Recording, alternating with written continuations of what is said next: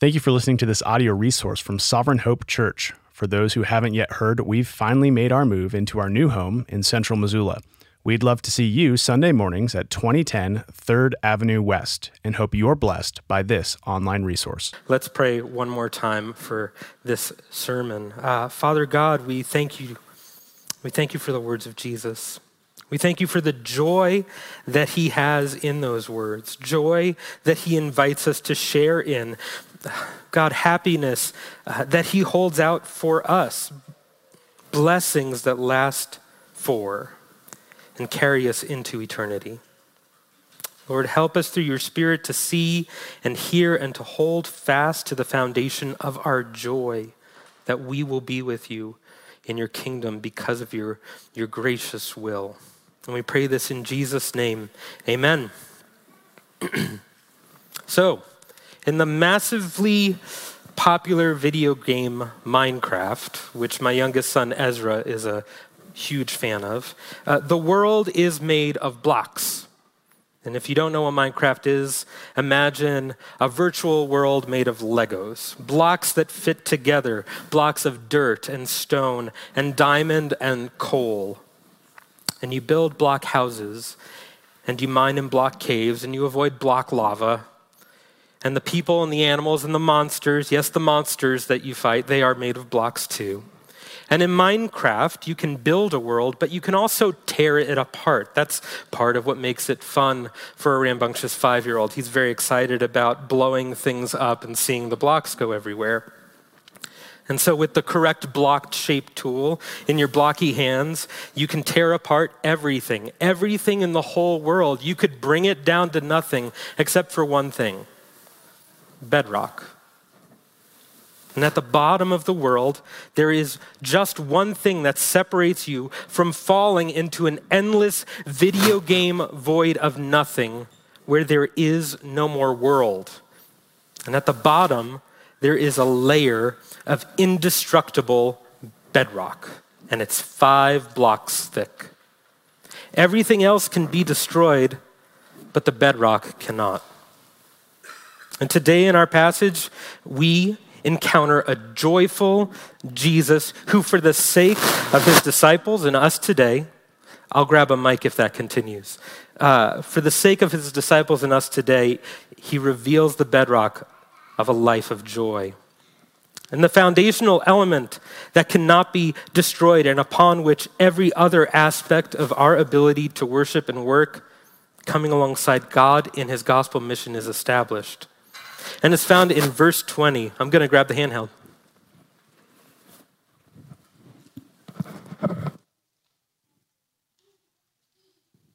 I don't like that mic anyway.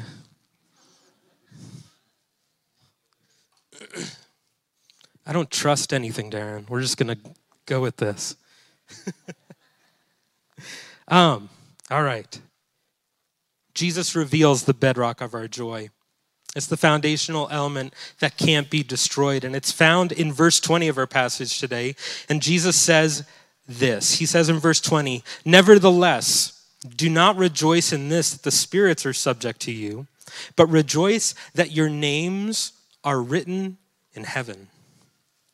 And for followers of Jesus, this is the reordering idea for every success and failure. This is the given. This is the assumption, the foundation, the bedrock. That at the bottom of everything through Jesus, we have joy, and the, that joy goes on forever in salvation. And so, this is our big idea for today that because Jesus rejoices over our salvation, nothing will stand in the way of our rejoicing forever. And in three sections of our passage today, we're going to see three things. We're going to see that the foundation of our joy is salvation. We're going to see that the foundation of our salvation is God's gracious will. And we're going to see that God's grace is most clearly seen in Jesus. And so, with that said, I'd like to read our passage in full uh, one more time today and see how all of this builds together and see what God might have for us here today. So, Luke 10, 17 to 24. The 72 returned with joy, saying, Lord, even the demons are subject to us in your name. And he said to them, I saw Satan fall like lightning from heaven. And behold, I've given you authority to tread on serpents and scorpions and over all the power of the enemy, and nothing shall hurt you. Nevertheless, do not rejoice in this that the spirits are subject to you, but rejoice that your names are written in heaven. In that same hour, he rejoiced in the Holy Spirit and said, I thank you, Father, Lord of heaven and earth, that you have hidden these things from the wise and understanding and revealed them to little children. Yes, Father, for such was your gracious will. All things have been handed over to me by my Father, and no one knows who the Son is except the Father, or who the Father is except the Son, and anyone to whom the Son chooses to reveal him. And then turning to the disciples, he said privately, Blessed are the eyes that see what you see. For I tell you that many prophets and kings desired to see what you see and did not see it, and to hear what you hear and did not hear it. And so last week, as Jonathan preached, the 72 were sent out, and now they have returned. And by all accounts, it appears that their mission trip to go ahead of Jesus towards Jerusalem, proclaiming the king and the kingdom of God, was a great success. All they say about it is, Lord, even the demons are subject to us in your name. And so this was obviously like the high point, the capstone of their trip. This isn't when they were painting walls, this is when they were sharing the gospel and people were responding to it. But let's go back for a second and see what their mission was. Because if the demons are subjected to them at the name of Jesus, and that's like the pinnacle of their success, then it's reasonable to assume that every other part of their trip was a success as well. So, Luke 10, 1 through 11, to remind us what their trip was about. After this, the Lord appointed 72 others and sent them on ahead of him, two by two, into every town and place where he himself was about to go. And he said to them, The harvest is plentiful, but the laborers are few. And therefore, pray earnestly to the Lord of the harvest to send out laborers into his harvest. Go your way, behold, I am sending you out as lambs in the midst of wolves. Carry no money bag, no knapsack, no sandals, and greet no one on the road. Whatever house you enter, first say, Peace be to this house. And if a son of peace is there, your peace will rest upon him. But if not, it will return to you. And remain in the same house, eating and drinking what they provide, for the laborer deserves his wages. Do not go from house to house.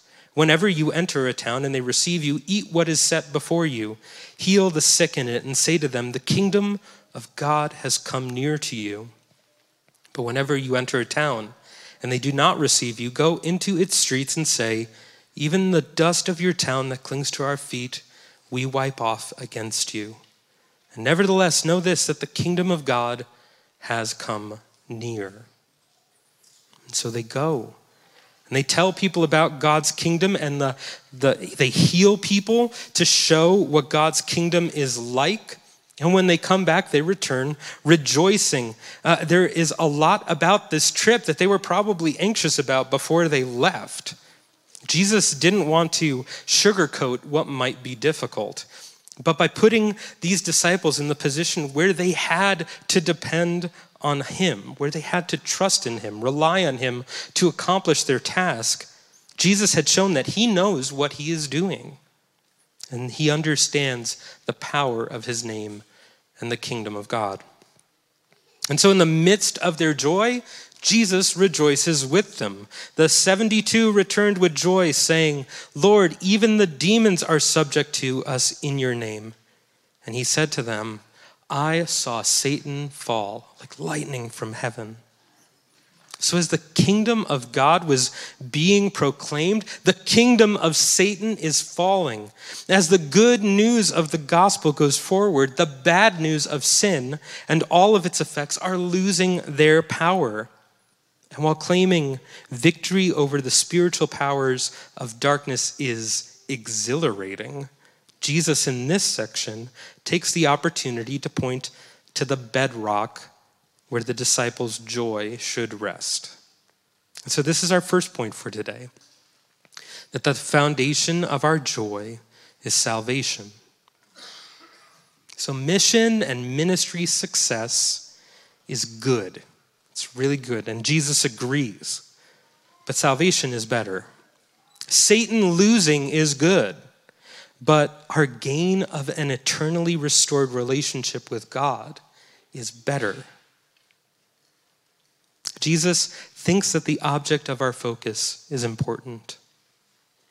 We should be known by more of what we are for than what we are against. Have you ever heard a phrase like that? Jesus thinks this is important. This is how he puts it in verse 17 to 20. The 72 returns with joy, saying, Lord, even the demons are subject to us in your name. He said to them, I saw Satan falling like lightning from heaven. Behold, I've given you authority to tread on serpents and scorpions and over all the power of the enemy, and nothing shall hurt you. Nevertheless, do not rejoice in this, the spirits are subject to you, but rejoice that your names are written in heaven. So think again about this trip that the disciples are coming back from. After an experience like that, it would be really easy to drift into thinking that what is most important is all of the things that we can do for God. We need to help him with his mission. And Jesus wants to gently correct that focus. Because when we compare the things that we do for God to the things that God has done for us, there's no contest. The 72, they were obedient to go despite the danger, but it was God who protected them and promises to still protect them in the future from both spiritual attack and earthly attacks from venomous creatures on the road. And the 72, they left with no provision. That took faith. But it was God who provided for their needs with homes to meet in and food to eat. And they proclaimed the kingdom of God. But Jesus revealed what his kingdom is like through miracles and their healing in Jesus' name. And in Jesus' name, the 72 had authority over the demons and the power of the enemy. But it is God who has written their names in heaven and delivered them from hell. And we will try to rest in somebody's achievements. We don't have an option not to. We will try to have our longings and our needs satisfied by somebody's achievements. And the question is will we depend on Christ's achievements or our own? So, how is your heart hoping to be satisfied? By what you have accomplished or by what God has accomplished? Are we more impressed by what we do for God or the things that God has done for us? What are you more amazed by, results or grace? It matters where our greatest hope is found. it matters that the foundation of our joy is salvation. And Jesus thinks that the greatest miracle is that unworthy and unrighteous sinners can become righteous children of God. He wants us to think the same. So, as you are tempted in mission, in ministry, in your life, wherever you go, let, don't let your uh, focus shift to results based pragmatism. Rest that Christ, in his salvation offered as a gift, has done more for you than you will ever do for him. So when we evangelize, when we meet to disciple others, when we have the hard conversations or patiently help the difficult person, we can do it all in the light of an unfading joy that isn't dependent on whether or not we can point to an immediate success. Christ has been successful. And because he is sovereign over all, he will continue to be successful according to his intentions and his purposes. And he graciously calls us to labor with him, not to earn joy and approval, but because of joy and approval. And so, as we move on in our text today, we're actually not moving very far. Everything in this passage today is happening in a single moment in time. Our next section begins in that same hour. And the joy continues. The 72 returned with joy, and now we get a glimpse into the mind, the prayer life, the inner thoughts of Jesus. And Jesus rejoices because the foundation of our salvation is God's gracious will. So let's pick up in verse 21 and see what Jesus is thankful for as his followers return. It says, In that same hour, he rejoiced in the Holy Spirit and said, I thank you, Father, Lord of heaven and earth, that you have hidden these things from the wise and understanding and revealed them to little children. Yes, Father, for such was your gracious will. All things have been handed over to me by my Father, and no one knows who the Son is except the Father, or who the Father is except the Son and anyone to whom the Son chooses to reveal him. And so the disciples, they've come back rejoicing, but now Jesus rejoices. And this is a beautiful passage where we see a couple of really cool things. We see the Trinity in this moment in Jesus' prayer. Jesus is filled with joy by the Holy Spirit, and he prays to the Father. And in his prayer, we have Jesus thanking the Father for both hiding and revealing the gospel to people, and saying that no one knows who the Father is except the Son, and anyone to whom the Son chooses to reveal him. And so, while the sovereignty of God is present in multiple places throughout the scriptures, here we have it very clearly articulated by Jesus himself. And Jesus' response to God's sovereignty over revealing salvation is a bubbling over joy. He is excited about this. And lastly, this part concludes much like other passages that we, we've read recently where Jesus over and over again is instructing us that to know him is to know the Father. That if you know Jesus, you know the Father. And so, my prayer as I've been preparing this sermon for the last couple of weeks has been that we would rejoice. We would rejoice over what Jesus rejoices over. And I, I don't mean in a passing way or in a fleeting way. I mean that it might change the level of joy that we have when we read the Bible, when we pray, when we evangelize, so that we might follow Jesus with grateful hearts in every area of our lives. I mentioned earlier that my, my son loves the game Minecraft. He builds and he creates and he rejoices over his creations. And I can rejoice with him. I can enter his joy as he opens his heart to me, and I can become joyful as I see what brings him joy through his eyes.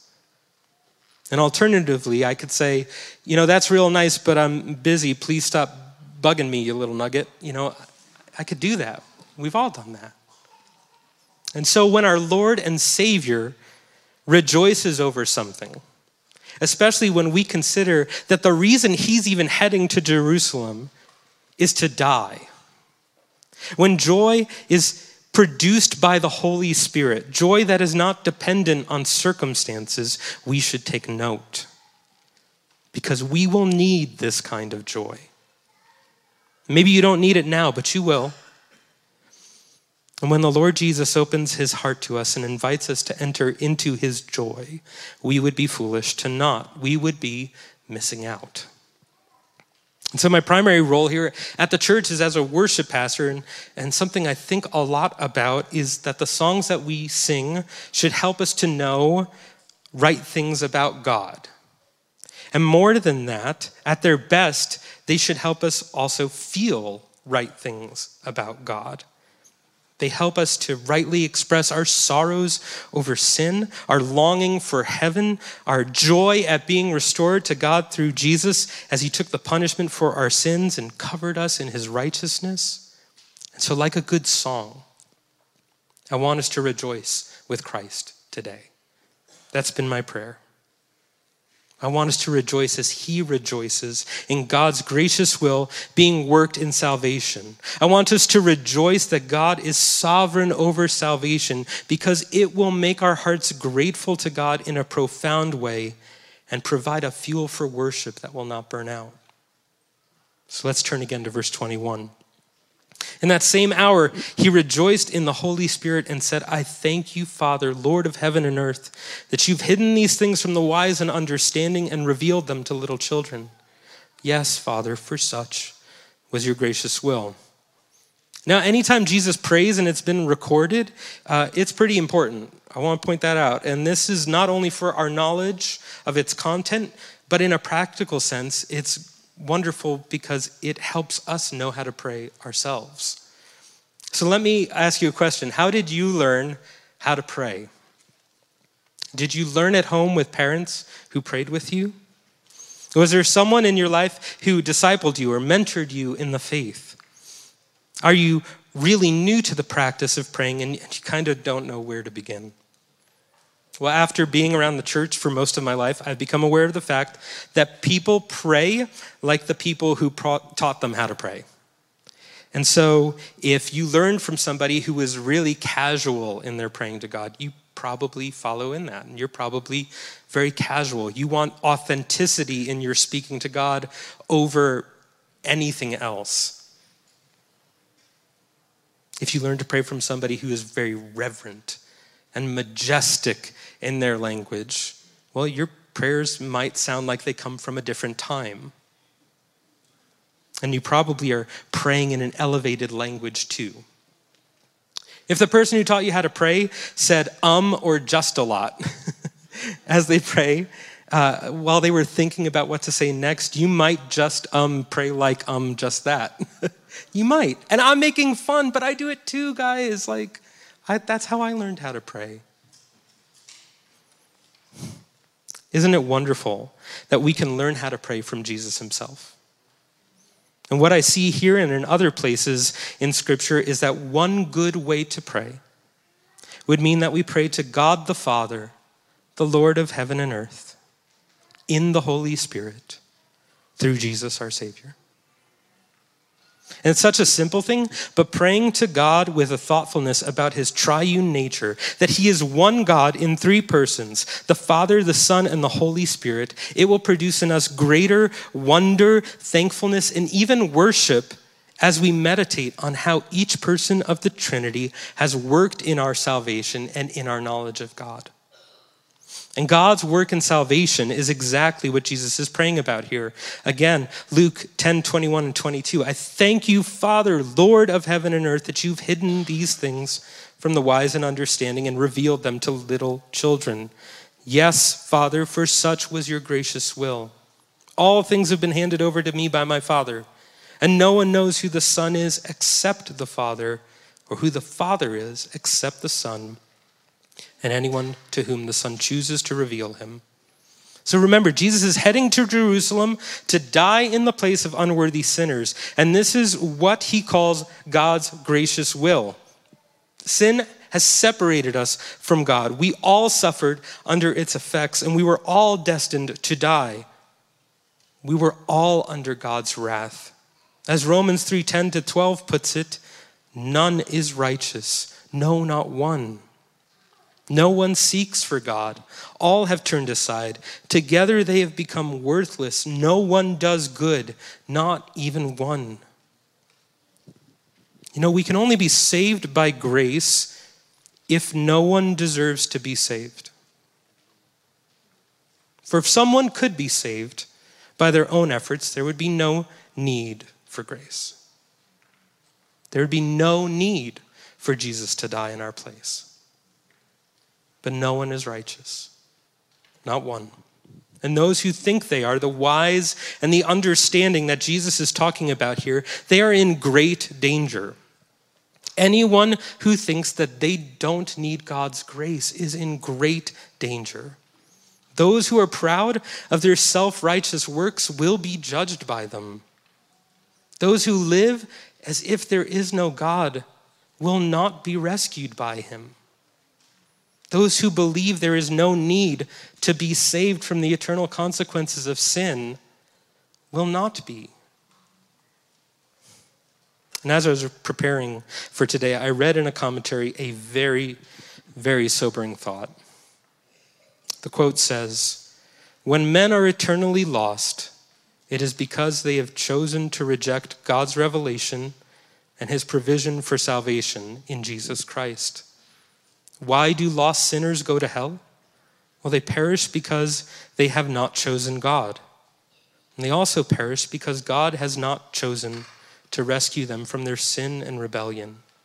And in the simplest terms, men go to hell not only because God decreed it, but because they deserve it. And the truth is, is that without the mercy of God, we all deserved this.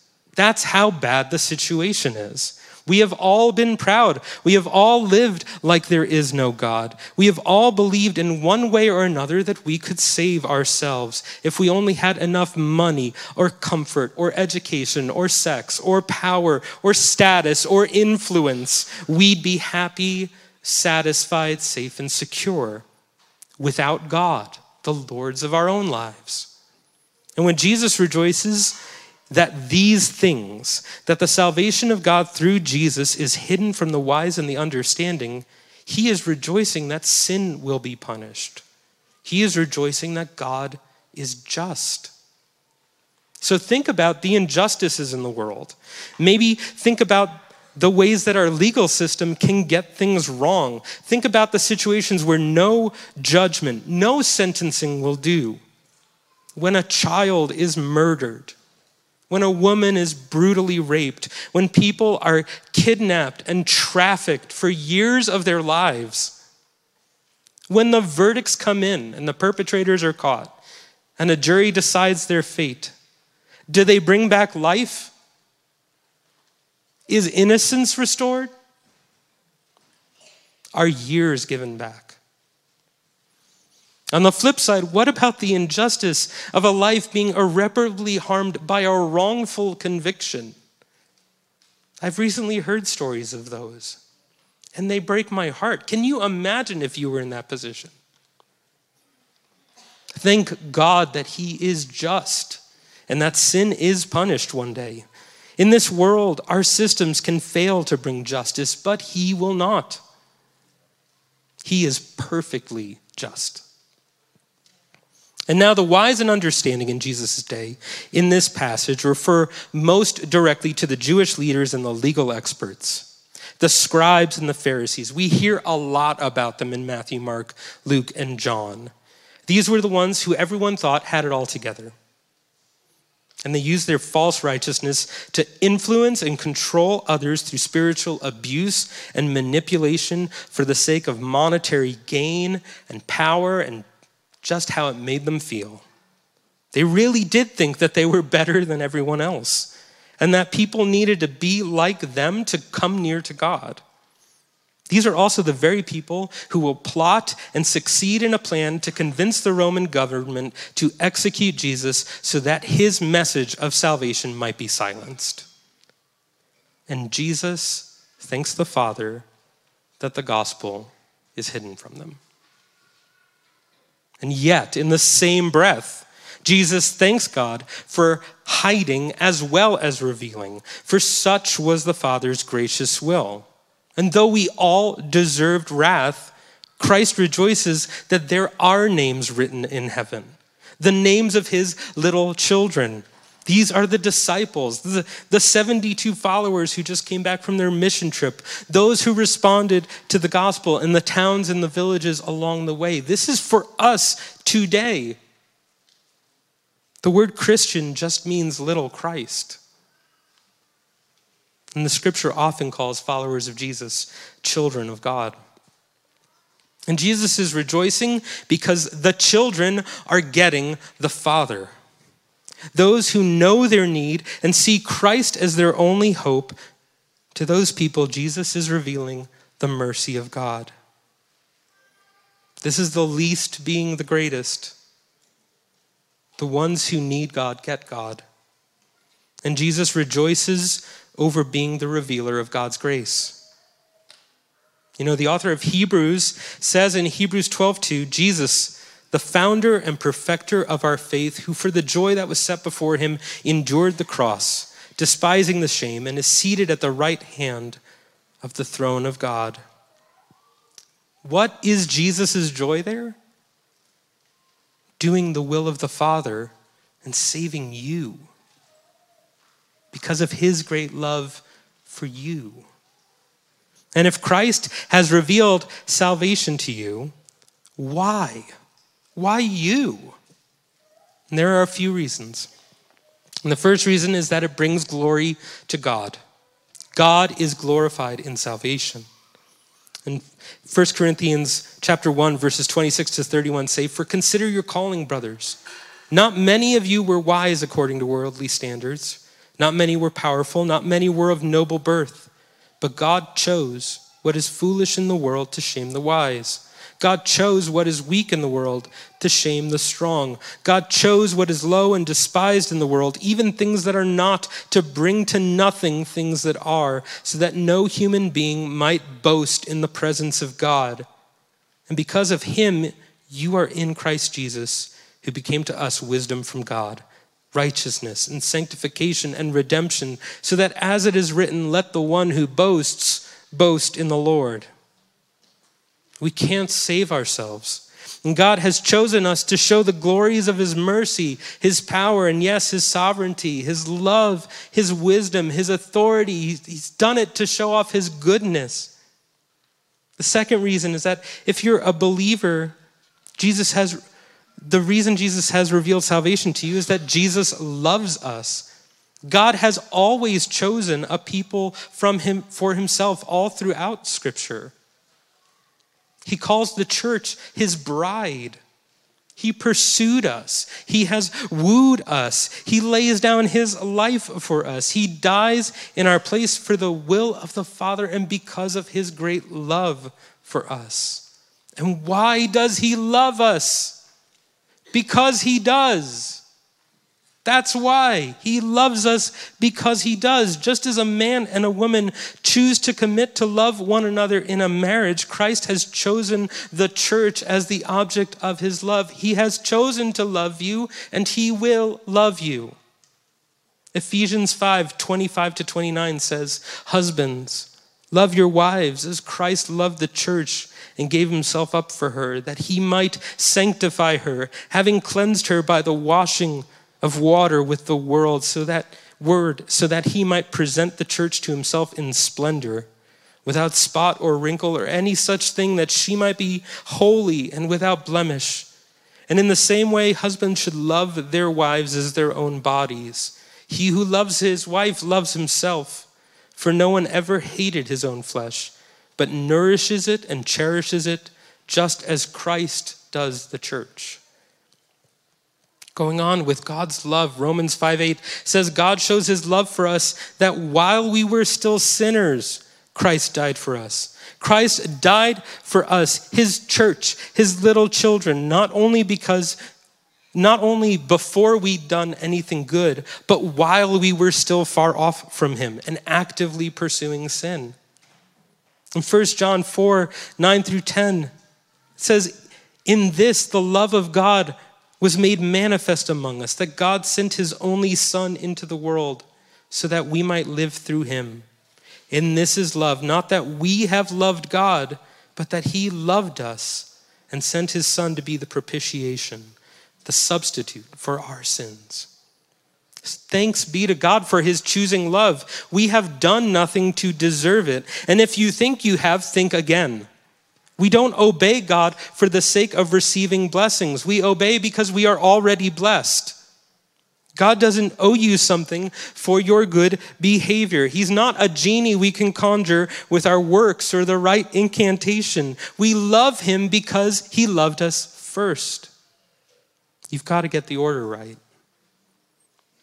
There is great joy in obedience and in discipleship, in giving and in service, but it will only be there in a way that lasts if those things are done in light of and in response to the salvation that you've already received.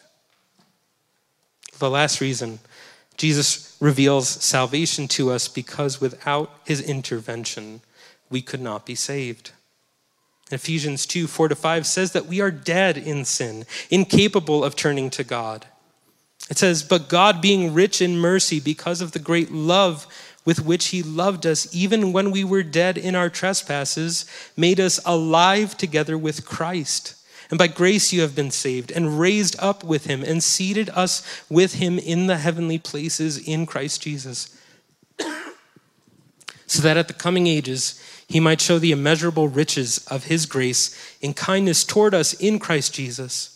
For by grace you have been saved through faith, and it is not your own doing, it is the gift of God, not a result of works, so that no one may boast. For we are his workmanship, created in Christ Jesus for good works, which God prepared beforehand that we should walk in them.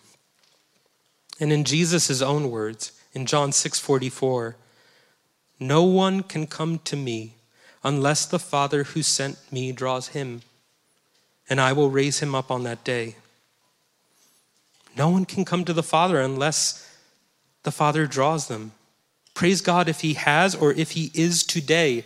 And our prayers for the lost should include praying that our merciful God would draw unbelievers to repentance. And again, Jesus says in John 65, He said, this is why I told you that no one can come to me unless it is granted him by the Father. Lastly, in Philippians 1 6, and I know I've had a Bible barrage here today. Philippians 1 6 says, I am sure of this, that he who began a good work in you will bring it to completion at the day of Jesus Christ. Who begins the good work? Who do we hope will complete what he started? If our salvation depended on us, on our works and our faithfulness, we would always be looking over our spiritual shoulder, wondering if an angry God is behind us. Jesus is the one who began the good work. He's the one who will bring it to completion. He has already taken all the wrath of God for those who put their trust in him. There is no wrath left. And we can grow in our relationship with the Father, stumbling like children towards the goal, with faith instead of fear because of Jesus. Jesus is the founder and perfecter of our faith because, like it says in our passage today in Luke 22, 10 22. All things have been handed over to me by my Father. And no one knows who the Son is except the Father, or who the Father is except the Son, and anyone to whom the Son chooses to reveal him. The Father reveals the Son, the Son reveals the Father, and we are blessed that be, because to know Jesus is to know the Father. To be restored through Jesus is to have your name written in heaven by the Lord of heaven and earth. Praise God for his mercy to us. And this language that we just read may seem familiar. Language like this has come up two other times in our study of Luke. In Luke 9 48, and he said to them, Whoever receives this child in my name receives me. Whoever receives me receives him who sent me. For he who is least among you all is the one who is great.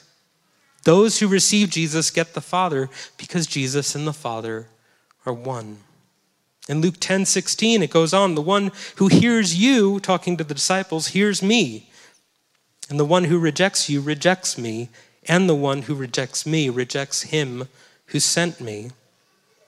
To reject Jesus is to reject the Father because Jesus and the Father are one. And again in our text today, Luke 22, all things have been handed over to me by my Father, and no one knows who the Son is except the Father, or who the Father is except the Son, and anyone to whom the Son chooses to reveal him. To see the Son is to have the Son re- revealed. And if the Son is revealed to you, you know the Father. You know his heart. You know his mercy. Today is the day of salvation. Every time the gospel is preached, people are either amazed by the grace of God or they think that they would do things better if they were in his position.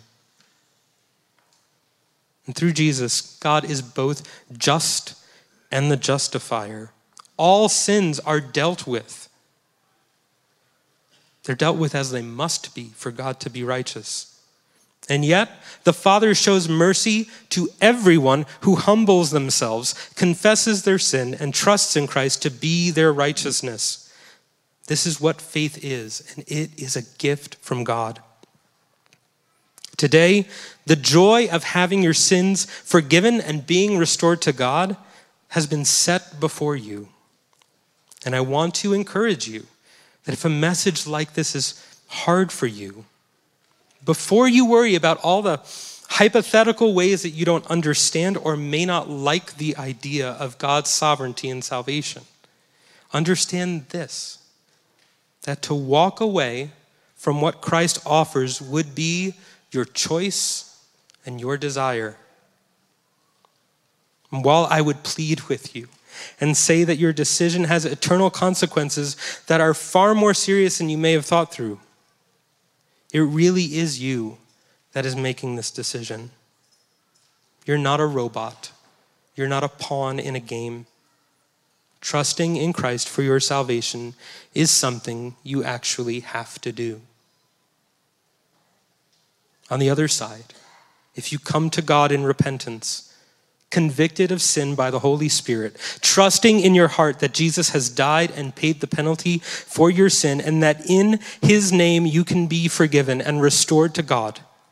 That is a miracle of the highest order, orchestrated by the gracious will of the Father himself because of his love for you. And this was Jesus' joy as he laid down his life on the cross in your place. And that should bring a joy that lasts forever because Jesus has done something in our hearts that we could not have done on our own.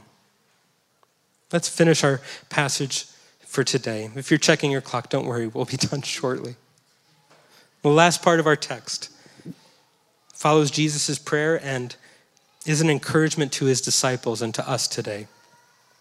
I turn to Luke 10 23 and 24. Then turning to the disciples, he said privately, Blessed are the eyes that see what you see. For I tell you that many prophets and kings desired to see what you see and did not see it, and to hear what you hear and did not hear it. Our last point for today is that God's grace is most clearly seen in Jesus.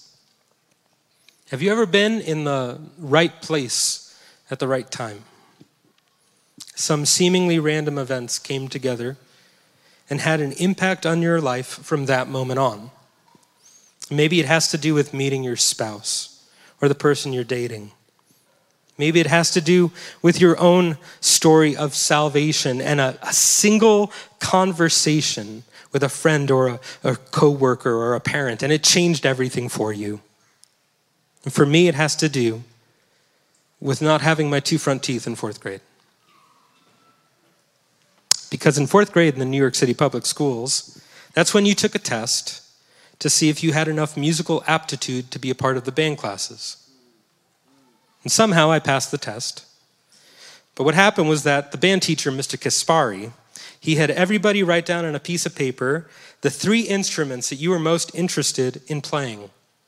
Uh, the first being the one you wanted to play the most, and the third being the one you wanted to play the least. And my first choice was saxophone. Uh, which I mean, our worship band would be a whole lot cooler and weirder if I played the saxophone. Um, my second instrument was trumpet. and My third pick was the drums. And uh, with no front teeth in fourth grade, I simply could not play any instruments that you had to, you know, blow into. My mouth could not, it couldn't form the right shape. It's called an embouchure. Um, Stephen Cassoon knows, he played sax. from that point on. Uh, so from that point on, I played the drums. I played in concert bands and jazz bands and marching bands and garage bands and worship bands for the next 11 years. My love for music grew. I went to a music college on a partial scholarship. While I was there, I understood the gospel clearly. It was revealed to me. I understood and I was saved immediately, indelibly. I was changed. And the Lord put a desire in my heart to minister in churches. And so I changed schools. I left the music school. I went to receive training and got a full scholarship. I met my wife at the new school on a blind date, no less. and now, 15 years later, we have three kids. Somehow I ended up in Missoula, Montana, preaching, which is something I never thought I'd ever be doing. And somehow it's all because I didn't have my front two teeth in fourth grade. God's sovereignty is weird. I'm sure you have your own stories of how he's taken you through situations that you never imagined to bring you to where you are today. And the point of my story is that Jesus rejoices because the disciples are in the right place at the right time. You cannot forget that these are, for the most part, a bunch of uneducated fishermen. And these people are no different than you and me. And yet here they are walking the earth with God in the flesh, seeing Satan's kingdom crumble before their eyes, and seeing the kingdom of God and all its majesty break into the earth. How cool is that? To know Jesus is to know the Father, and these guys got to walk and eat with him daily. And Jesus tells them, Blessed are the eyes that see what you see. For I tell you that many prophets and kings desired to see what you see and did not see it, and to hear what you hear and did not hear it. Prophets and kings. You know, in the Jewish tradition, there's literally no more of a privileged and revered class of people than the prophets and the kings. And yet, who does the good news of salvation come to? Peter, John, James, a bunch of fishermen, Matthew, a tax collector, no one liked him, Simon, a religious zealot, he'd cut you. there are no prophets, no kings in this group. These are dangerous, rabble rousing, blue collar people.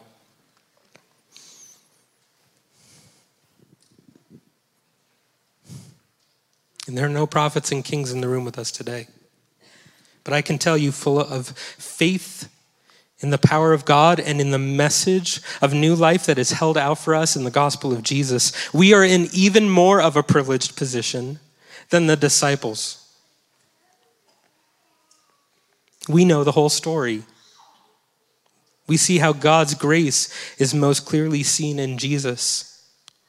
We know that Jesus really does conquer sin and death, and we know that all he requires of us to enter his kingdom is faith. As we close, my applications today are simple believe and rejoice. For those who've been believers for a long time, believe again. believe again and rejoice. Believe all the more and rejoice. Marvel and see Jesus for who he is. God's grace to us is most clearly seen in Jesus, our Lord and Savior, and the only one who could make things right between us and God. By living a perfectly obedient life that we could not live, by taking the punishment that we deserved, and in love granting to us his righteousness so that we might draw near to God and enjoy him forever. However, you feel about God's sovereignty and salvation, understand that today you have an opportunity to turn to Christ. You, you've heard that trusting in Jesus is the solution for our problem with sin, and that through him we can live lives that are pleasing to God and full of joy. Turn to Christ and find him faithful. Turn again and again and renew your joy again and again. If you turn to Christ, Jesus promises that he will never turn away from you. Jesus rejoices over our, our, salvation, and he will carry us through every trial and struggle so that we might arrive at the destination of joy forevermore. And we all need help with this. Not only does the living God want to help you grow in your relationship with him, promising that his very spirit will be with you Every member of this church wants to help you. If you need help or have questions, I or anyone who has been a believer for a while would love to talk with you. Here's another thought. If you're tired and weary, rest and rejoice. Rest in knowing that Jesus has done everything required to save sinners and restore us to God. And don't compare your growth to anyone's. Your story will be different than everyone else's. And the only thing that will be the same between all of us is that God will get all of the glory for the salvation he accomplished. Jesus rejoices over salvation. And He is the sovereign God who has written our names in heaven from before the foundation of the world. When we remember this, live in light of it, it provides an indestructible bedrock of joy. Because of God's sovereignty and salvation, we can be completely sure that one day everything will be made right. One day we will see Jesus and our struggle with sin will end. And while this life will take us to wonderful and difficult places that we would have never expected to go, there is nothing that catches our Heavenly Father by surprise. And bit by bit, He's using all of it to conform us more and more into the likeness of His Son for our good and His glory as He prepares us for a life of endless joy in eternity with Him. Amen. Let's pray.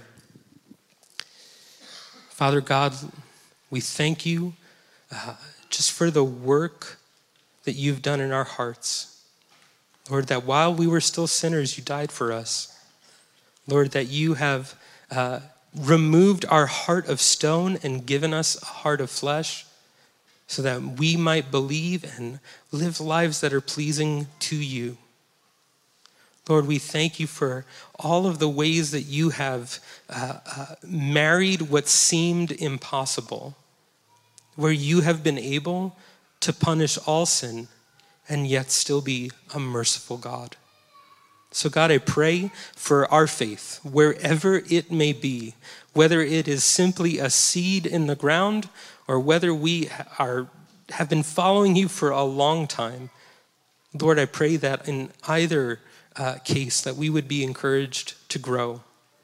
Lord, that we wouldn't be looking over our shoulders, Lord, wondering if uh, you're pleased with us or not. Lord, if we keep coming to you with faith and repentance, God, we can be sure that he who began a good work in us will be faithful to complete it. And God, we thank you for the assurance that that brings. Lord, we thank you that our names are written in heaven. And Lord, I pray for those who don't know you. Lord, I pray that you'd have mercy on them, that you'd open their eyes, that you would reveal more and more of yourself to them, that they might know you and believe. God, I pray through conversations we have as church members with our neighbors and our coworkers and people in our community, Lord, have mercy so that hearts might be turned to Christ. And it's in Jesus' name we pray. Amen.